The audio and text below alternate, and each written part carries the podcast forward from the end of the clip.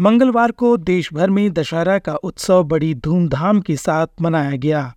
इस दिन को विजयादशमी के रूप में भी मनाया जाता है। इस उत्सव के अवसर पर प्रधानमंत्री नरेंद्र मोदी ने भगवान राम की मर्यादा और सीमा सुरक्षा को लेकर अपनी बात कही। हम श्री राम की मर्यादा भी जानते हैं और अपनी सीमाओं की रक्षा करना भी जानते हैं। हम शक्ति पूजा का संकल्प भी जानते हैं। और कोरोना में सर्वे संतु निरामया। ये मंत्र भी जी करके दिखाते हैं।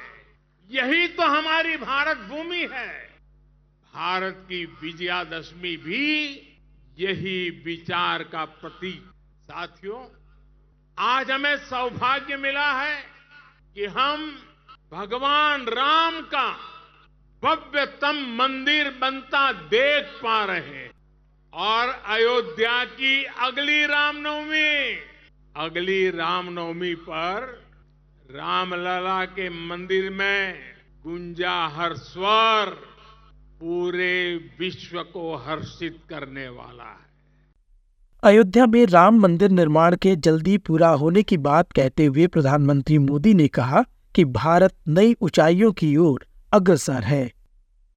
आज भारत चंद्रमा पर विजयी हुआ है। हम दुनिया की तीसरे सबसे बड़ी अर्थव्यवस्था बनने जा रहे हैं। हमने कुछ सप्ताह पहले ही संसद की नई इमारत में प्रवेश किया है। नारी शक्ति को प्रतिनिधित्व देने के लिए संसद ने नारी शक्ति बंधन अधिनियम पारित किया है। भारत आज विश्व की सबसे बड़ी डेमोक्रेसी के साथ सबसे विश्वस्त डेमोक्रेसी के रूप में उभर रहा है।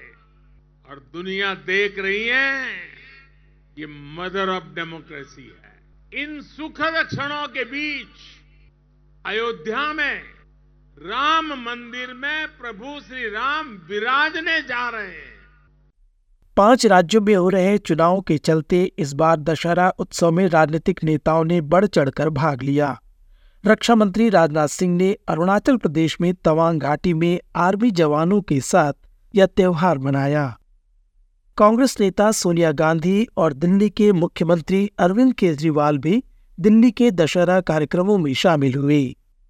शिवसेना उद्धव गुट ने अपने सालाना दशहरा रैली में भाजपा और प्रधानमंत्री मोदी पर जमकर निशाना साधा है। मुंबई के शिवाजी पार्क में पार्टी के नेता उद्धव ठाकरे ने कहा कि जब शासक की कुर्सी अस्थिर होती है तो देश मज़बूत हो जाता है। भाजपा के नेता राम मंदिर के साथ साथ सनातन धर्म का मुद्दा भी बुलाने में लगे हुए हैं। केंद्रीय मंत्री गिरिराज सिंह का कहना है कि सनातन की रक्षा के लिए वे अपनी आहुति देने को तैयार हैं। आज लव जिहाद लैंड जिहाद ऐसे काम चल रहे हैं। तो इसके लिए हम सबों को जगना होगा ज़रूरत पड़ा हमारे जैसे लोगों को आहुति भी देना पड़े तो आहुति भी। हमास की कार्रवाई का विरोध करते हुए गिरिराज सिंह ने कहा कि वे फिलिस्तीन के पक्ष में खड़े हुए हैं। आतंकवाद के खात्मा की ओर हम हमारा हाथ उठता है हमारा साथ उठता है।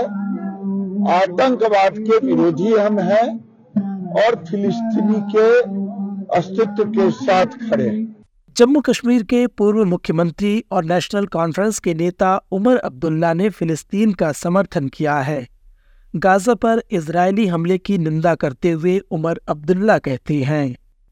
हम तो पहले दिन पहले दिन से जो गाजा में हो रहा है उसकी मुखालफत करते आए हैं।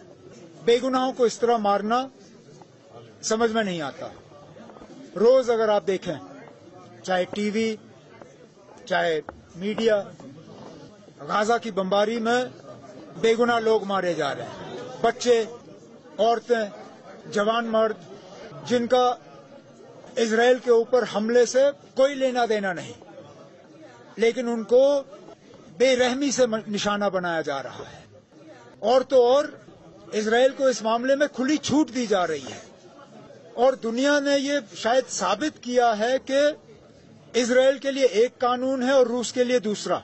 जब रूस ने यूक्रेन का गैस बंद किया, पानी बंद करने की कोशिश की, खुराक बंद करने की कोशिश की तो यूरोपियन यूनियन के सदर ने कहा कि this is a war crime Madhya Pradesh Vidhan Sabha चुनाव में भाजपा पर वोट हासिल करने के लिए पैसे बांटने का आरोप कांग्रेस पार्टी लगा रही है। कांग्रेस प्रवक्ता शोभा ओझा ने राज्य में भ्रष्टाचार व्याप्त होने की बात भी कही। भारतीय जनता पार्टी जानती है कि उसकी जड़ें उखड़ चुकी हैं, क्योंकि मध्य प्रदेश में जितना पिछले 18 साल में करप्शन हुआ है 50 प्रतिशत के नीचे कोई भी काम कहीं नहीं होते कई साक्ष्य हमने उसके पब्लिक डोमेन में आए हैं। साथ ही जो एक माफिया राज हो चुका है जो एक जंगल राज हो, हो चुका है जो एक घोटाला राज हो चुका है ऐसे लोगों को जनता इस बार उखाड़ के फेंकेगी और उसी का डर इन लोगों में है जो ये इस तरह के वक्तत्व दे रहे हैं इस तरह की कोशिश कर रहे हैं कि ये वोट को नोट से खरीद ले क्योंकि वही लोग हैं जो 35 करोड़ में जिनने 35-35 करोड़ दे के सरकार पलटी थी। भाजपा ने पलटवार करते हुए कांग्रेस पर भी इसी तरह के आरोप लगाए हैं। इस बार मध्य प्रदेश के अलावा छत्तीसगढ़ और राजस्थान में भी भाजपा और कांग्रेस के बीच कड़ी लड़ाई देखने को मिल रही है। तेलंगाना और मिजोरम में कांग्रेस पार्टी पिछले बार के मुकाबले इस बार ज़्यादा मज़बूत नज़र आ रही है। भारत से आज की रिपोर्ट में बस इतना ही। मैं विश्व रत्न एस रेडियो की हिंदी, सेवा के लिए।